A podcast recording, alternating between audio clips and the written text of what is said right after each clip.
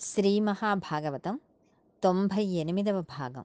చదువుతున్నది కొంపెల్ల మాధురి ప్రకాష్.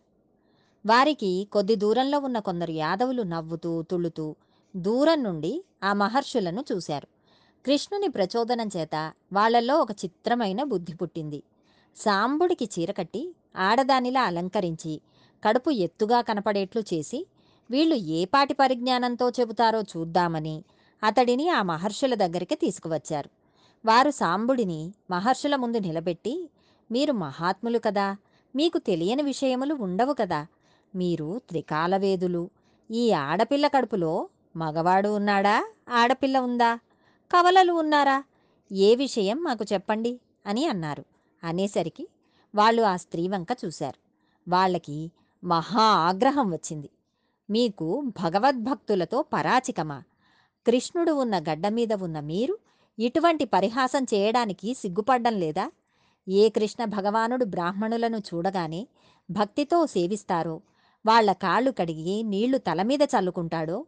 అటువంటి కృష్ణుడితో కలిసి ఉన్న మీకు ఇంతటి దుస్సాహసమా? మాతో పరిహాసమా? అని వాళ్ళు కొడుకు కాదు కూతురు కాదు క్షణం ఆలస్యం లేకుండా ఆమె కడుపు నుంచి ముసలం ఒకటి పుడుతుంది.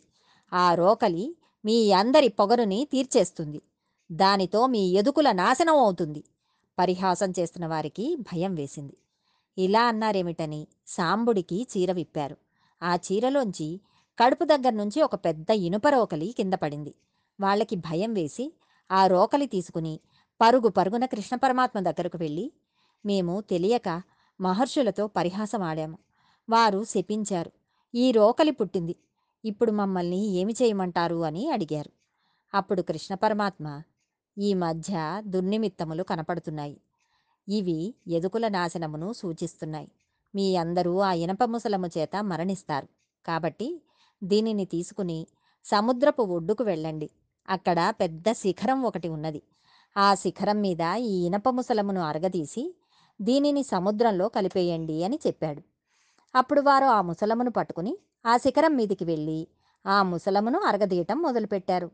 అది కరిగి కరిగి నల్లని తెట్టు కారుతోంది. ఆ తెట్టు తీసుకువెళ్ళి సముద్రంలో కలిపేస్తున్నారు. అరగతీయగా అరగతీయగా చివరకు చిన్న ఇనప ములుకు ఒకటి మిగిలింది.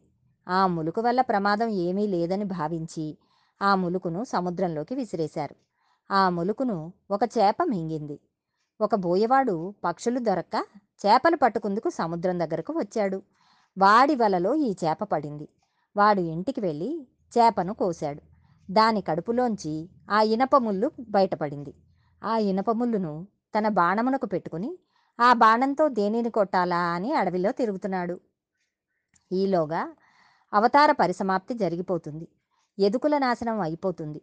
మీరు తొందరగా ద్వారకా నగరమును విడిచిపెట్టేయండి అని కృష్ణ పరమాత్మ చెప్పడాన్ని ఉద్ధవుడు విన్నాడు. ఆయన కృష్ణుడి దగ్గరకు వెళ్ళి కృష్ణ మేము నీతో కలిసి ఆడుకున్నాము పాడుకున్నాము. అన్నం తిన్నాము. సంతోషంగా గడిపాము. ఇలాంటి కృష్ణావతారం అయిపోతోందంటే నేను తట్టుకోలేకపోతున్నాను. నేను ఉండలేను. కాబట్టి నా మనసు శాంతించేటట్లు నిరంతరము నీతో ఉండేటట్లు నాకేదైనా ఉపదేశం చెయ్యి అన్నాడు. అప్పుడు కృష్ణ పరమాత్మ కొన్ని అద్భుతమైన విషయములను ఉద్ధవుడితో ప్రస్తావన చేస్తారు. ఇది మనం అందరం కూడా తెలుసుకుని జీవితంలో పాటించవలసిన కృష్ణ పరమాత్మ చిట్ట చివరి ప్రసంగం. దీని తర్వాత ఇంక వారు మాట్లాడలేదు. ఇది లోకమును ఉద్ధరించడానికి ఉద్ధవుడిని అడ్డుపెట్టి చెప్పారు. ఉద్ధవ నేటికి ఏడవ రాత్రి కలియుగ ప్రవేశం జరుగుతుంది. ఏడవ రాత్రి లోపల ద్వారకాపట్టణమును సముద్రం ముంచెత్తేస్తుంది. సముద్ర గర్భంలోకి ద్వారక వెళ్ళిపోతుంది. ద్వారకలో ఉన్న వారందరూ మరణిస్తారు. తదనంతరం కలియుగం ప్రవేశిస్తుంది. కలియుగం కలియుగం ప్రవేశించగానే మనుష్యుల యందు రెండు లక్షణములు బయలుదేరతాయి. ఒకటి అపారమైన కోర్కెలు. రెండు విపరీతమైన కోపం. ఎవ్వడూ కూడా తన తప్పు తాను తెలుసుకునే ప్రయత్నం కలియుగంలో చేయడు ప్రతివాడికి కోపమే. ప్రతివాడికి కోర్కెలే. కోర్కెల చేత అపారమైన కోపము చేత తమ ఆయుర్దాయమును తాము తగ్గించేసుకుంటారు. కోపము చేతను అపారమైన కోర్కెల చేతను తిరగడం వలన వ్యాధులు వస్తాయి. వీళ్ళకు వ్యాధులు పొటమరించి ఆయుర్దాయమును తగ్గించేసుకుంటారు. కలియుగంలో ఉండే మనుష్యులకు రానురాను వేదము ప్రమాణం కాదు. యజ్ఞయాగాదులు చేయకండి. వేదం చేత ప్రోక్తమైన భగవన్మూర్తులను పోషించకండి అని చెప్పిన మాటలు బాగా రుచించి కోట్ల జన్మల అదృష్టము చేత వేదము ప్రమాణమని అంగీకరించగల స్థితిలో పుట్టిన వాళ్ళు కూడా వేదమును వదిలిపెట్టేసి తమంత తాముగా పాషండ మతములను కౌగిలించుకుని అభ్యున్నతిని విడిచిపెట్టి వేరు మార్గములలో వెళ్ళిపోతారు. అల్పాయుర్ధాయంతో జీవిస్తారు. పూజలు తమ మనసును సంస్కరించుకోవడానికి ఆచారమును తమంత తాము పాటించడానికి వచ్చాయి. తక్కువ పదార్థమును తిని శరీరమును నిలబెట్టుకుని మరింత పవిత్రంగా పూజ చేసుకోవడం కోసమని ఉపవాసమనే ఆచారం వచ్చింది. రాను రాను కలియుగంలో ఏమవుతుందంటే ఆచారములను విడిచిపెట్టేయడానికి ప్రజలు ఇష్టపడతారు. ఆచారం పక్కన పెట్టేసి ఆచారం లేని పూజ చేయడానికి ఇష్టపడతారు. ఆచారం అక్కర్లేదనే పూజలు ఏమి ఉంటాయో వాటి ఎందు మక్కువ చూపిస్తారు. వాటి వలన ప్రమాదం కొని తెచ్చుకుంటున్నామని తెలుసుకోరు. అంతఃశుద్ధి ఉండదు. చిత్తశుద్ధి ఏర్పడదు. ఆచారమును సంప్రదాయమును విడిచిపెట్టిన పూజలయందు ఎక్కువ మక్కువ చూపించి తిరగడం ప్రారంభం చేస్తారు. మంచి ఆచారములు మనస్సును సంస్కరిస్తాయి అని తెలుసుకోవడం మానివేసి ఏ పూజ చేస్తే ఏ రూపమును ఆశ్రయిస్తే ఆచారం అక్కర్లేదని ప్రచారం ఉంటుందో అటువైపుకే తొందరగా అడుగువేస్తారు కానీ దానివలన తాము పొందవలసిన స్థితిని పొందలేము అని తెలుసుకోలేకపోతారు. ఇంద్రియములకు వసులు అయిపోతారు. రాజులే ప్రజల సొమ్ము దోచుకుంటారు. ప్రజలు రాజుల మీద తిరగబడతారు. ఎవ్వడికీ పాండిత్యమును బట్టి యోగ్యతను బట్టి గౌరవం ఉండదు. కలియుగంలో ఏ రకంగా ఆర్జించాడన్నది ప్రధానం అవ్వదు. ఎంత ఆర్జించాడన్నదే ప్రధానమవుతుంది. ఎవడికి ఐశ్వర్యం ఉన్నదో వాడే పండితుడు. భగవంతుని పాదములను గట్టిగా పట్టుకుని తరించిన మహాపురుషులు ఎందరో ఉంటారు. అటువంటి మహాపురుషులు తిరుగాడిన ఆశ్రమములు ఎన్నో ఉంటాయి. కలియుగంలో ప్రజలు అందరూ గుళ్ళ చుట్టూ తిరిగేవాళ్ళే కానీ అటువంటి మహాపురుషులు తిరుగాడిన ఆశ్రమ సందర్శనం చేయడానికి అంత ఉత్సాహమును చూపరు. అటువంటి ఆశ్రమములకు వెళ్ళి కాళ్ళు పెట్టాలి. అటువంటి మహాపురుషుల మూర్తులను సేవించాలి. కానీ అక్కడకు వెళ్ళకుండా హీనమైన భక్తితో ఎవరిని పట్టుకుంటే తమ కోర్కెలు సులువుగా తీరగలవు అని ఆలోచన చేస్తారు. ఈశ్వరుని యందు భేదమును చూస్తారు. కాబట్టి నీకు ఒక మాట చెబుతాను. ఈ వాక్యమును నీవు బాగా జ్ఞాపకం పెట్టుకో. ఇంద్రియముల చేత ఏది సుఖమును ఇస్తున్నదో అది అంతా డొల్ల. అది నీ మనుష్య జన్మను పాడు చేయడానికి వచ్చినదని గుర్తుపెట్టుకో.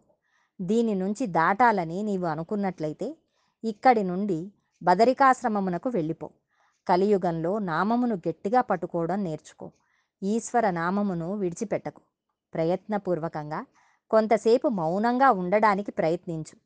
మౌనము ఇంద్రియ నిగ్రహము జపము తపస్సు మంత్రమును అనుష్ఠానము చేయుట భగవన్మూర్తి ముందు కూర్చునుట ఈశ్వరుని సేవించుట. మొదలగు పనులను ఎవరు పాటించడం మొదలు పెట్టారో వారు మెట్లెక్కడం మొదలు పెడతారు అందరూ వీటిని ప్రారంభించాలి. వీటిని చేస్తే క్రమంగా వారికి నేను ఇంద్రియములకు లొంగని స్థితిని ఇస్తాను. ఆశ్రమములన్నింటిలో నేను గృహస్థాశ్రమం అయి ఉన్నాను గృహస్థాశ్రమంలో వేదం చెప్పిన ఇంద్రియ సుఖము ధర్మబద్ధమైనది. వేదము ఎలా చెప్పిందో అలా నీవు ఇంద్రియ సుఖమును అనుభవించవచ్చు. కానీ సుఖములా కనబడుతున్నది సుఖం కాదనే సత్యమును నీవు తెలుసుకోగలగాలి. అలా తెలుసుకొన్న నాడు నీ ఇంద్రియములకు లౌల్యం ఉండదు. సుఖము సుఖము కాదని తెలుసుకోవడానికి ఆశ్రయనీయము గృహస్థాశ్రమం. గృహస్థాశ్రమంలో ఉండి ఆ ఆశ్రమ యథార్థ ధర్మములను పాటిస్తూ ఇంద్రియములకు లొంగనివాడు ఎవడు ఉన్నాడో వాడు శమమును పొంది ఉన్నాడు. కంచుతో కానీ సీసంతో కానీ వెండితో కానీ బంగారంతో కానీ నా మూర్తిని తీసి ఇంట పెట్టుకో. సాత్వికమైన మూర్తిని తీసుకువచ్చి ఇంట్లో పెట్టి పువ్వులు వేయడం మొదలు పెడితే మొదట్లో నీవు నైవేద్యం పెట్టినది ఆ మూర్తి తింటున్నదని అనుకుంటావు. నీవు వేసిన పువ్వులను అది పుచ్చుకుంటున్నదని అనుకుంటావు. అది క్రమంగా నీ అహంకారమును ఆ మూర్తి తినేయడం మొదలు పెడుతుంది. క్రమక్రమంగా నీవు ఆ మూర్తి ఆశీర్వచనం మీద ఆధారపడడం ప్రారంభిస్తావు. మనస్సు తొందరగా నిలబడ్డానికి విగ్రహారాధనం అనేది ఒక ఆలంబన. కొన్నాళ్ళకి ప్రతి జీవి గుండెలలోనూ పరమాత్మ ఉన్నాడనే సత్యమును గ్రహించగలుగుతావు. అప్పుడు ఎక్కడ చూసినా నీకు నారాయణుడే కనిపిస్తాడు. పరమాత్మ అనేక రూపములతో దర్శనమవుతాడు. జీవుడు అంతటా ఉన్న ఈశ్వరుని చూస్తూ ఉండగా ఒకనాడు వానిలో ఉన్న ప్రాణవాయువు ఉత్క్రమణమును పొందుతుంది. వాడు నన్నే చూస్తూ వెళ్ళిపోయాడు కాబట్టి వాడు నాయందే చేరిపోతున్నాడు. కాబట్టి ఉద్ధవ నీవు ఈ పని ప్రారంభించు. కలియుగం వచ్చేస్తోంది. బదరికాశ్రమమునకు చేరిపో అన్నాడు. ఉద్ధవుడు బయలుదేరి బదరేకాశ్రమమునకు వెళ్ళిపోయాడు.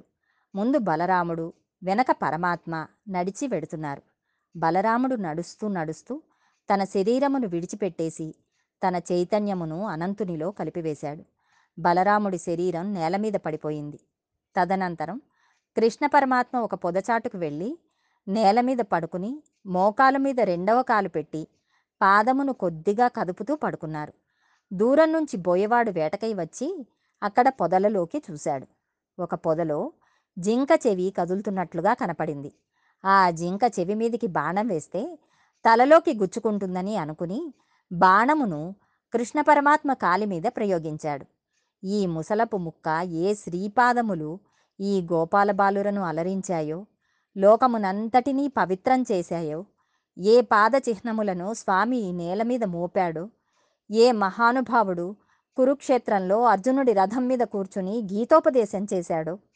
ఏ పాదములను నమ్మి అర్జునుడు ధన్యుడు అయిపోయాడో?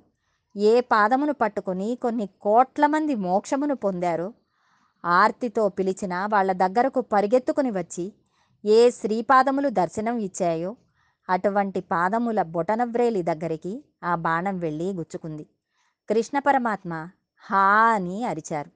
బోయవాడు అయ్యో మనుష్యుడిని కొట్టానని పరిగెత్తాడు కృష్ణ పరమాత్మ పడుకొని ఉన్నారు. రక్తం ధారలా కారుతోంది. అయ్యో ఎంత పొరపాటు చేశాను? స్వామి నా జన్మకు ఇక నిష్కృతి లేదు అని నేల మీద పడి ఏడ్చాడు. అప్పుడు కృష్ణ పరమాత్మ నాయన నీవు నిమిత్త మాత్రుడవు నా మరణమును ఎవ్వరూ తప్పించలేరు. ఎంతటి వాడైనా కూడా ఒకసారి ఈ శరీరంలోకి వచ్చిన తర్వాత ఈ శరీరమును వదిలిపెట్టవలసినదే. నేను కూడా పెద్దల వాక్కును పాటించాను. అందుకని కాలికి బాణం తగిలితే ప్రాణం విడిచిపెడుతున్నాను అని అన్నారు. దారుకుడు పరుగు పరుగున అక్కడికి వచ్చాడు. ఏమిటి స్వామి ఈ పరిస్థితి? మీరిలా పడిపోవడమా?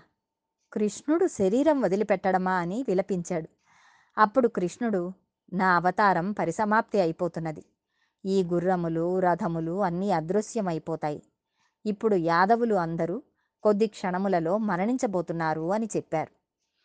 ఆడుకుంటున్న యాదవులు అకారణంగా రెండు పక్షములుగా విడిపోయి యుద్ధం చేసుకోవడం మొదలుపెట్టి చిట్ట చివర మిగిలిన వారు వాళ్ళు అరగతీసిన ఇనప రోకలిలోంచి పుట్టిన తెట్టు కలిపినప్పుడు పుట్టిన రెళ్ళు దుబ్బలు కోసి తెచ్చి వాటితో కొట్టుకుని ప్రాణములు వదిలేశారు. యాదవ కులం నాశనం అయిపోయింది బలరాముని భార్యలు కృష్ణుని భార్యలు చితులలోనికి ప్రవేశించారు. మిగిలిన వారు ఎవరో కొద్దిమంది ఉంటే వారిని ఇంద్రప్రస్థం తీసుకువెడదామని అర్జునుడు గాంధీవం పట్టుకుని వారిని తీసుకువెడుతున్నాడు. చిత్రం ఏమిటంటే కృష్ణ పరమాత్మ అవతారం చాలించగానే పది మంది గోపబాలుర చేతిలో గాంధీవం ఉన్న అర్జునుడు ఓడిపోయాడు. ఆ విషయమును వచ్చి ధర్మరాజుకి చెప్తాడు. గాంధీవం ఉంది పాశుపతాస్త్రం ఉంది గెలిచాను అనుకున్నాను. ఆ కృష్ణ పరమాత్మ సారథ్యం వలన గెలిచానని అనుకోలేదు. ఆ మహానుభావుడు నా సఖుడు వెళ్ళిపోయాడు అన్నాడు. అప్పుడు ధర్మరాజు గారు అటువంటి మహానుభావుడు వెళ్ళిపోయిన తర్వాత మనం ఇక ఈ భూమండలం మీద ఉండవద్దు.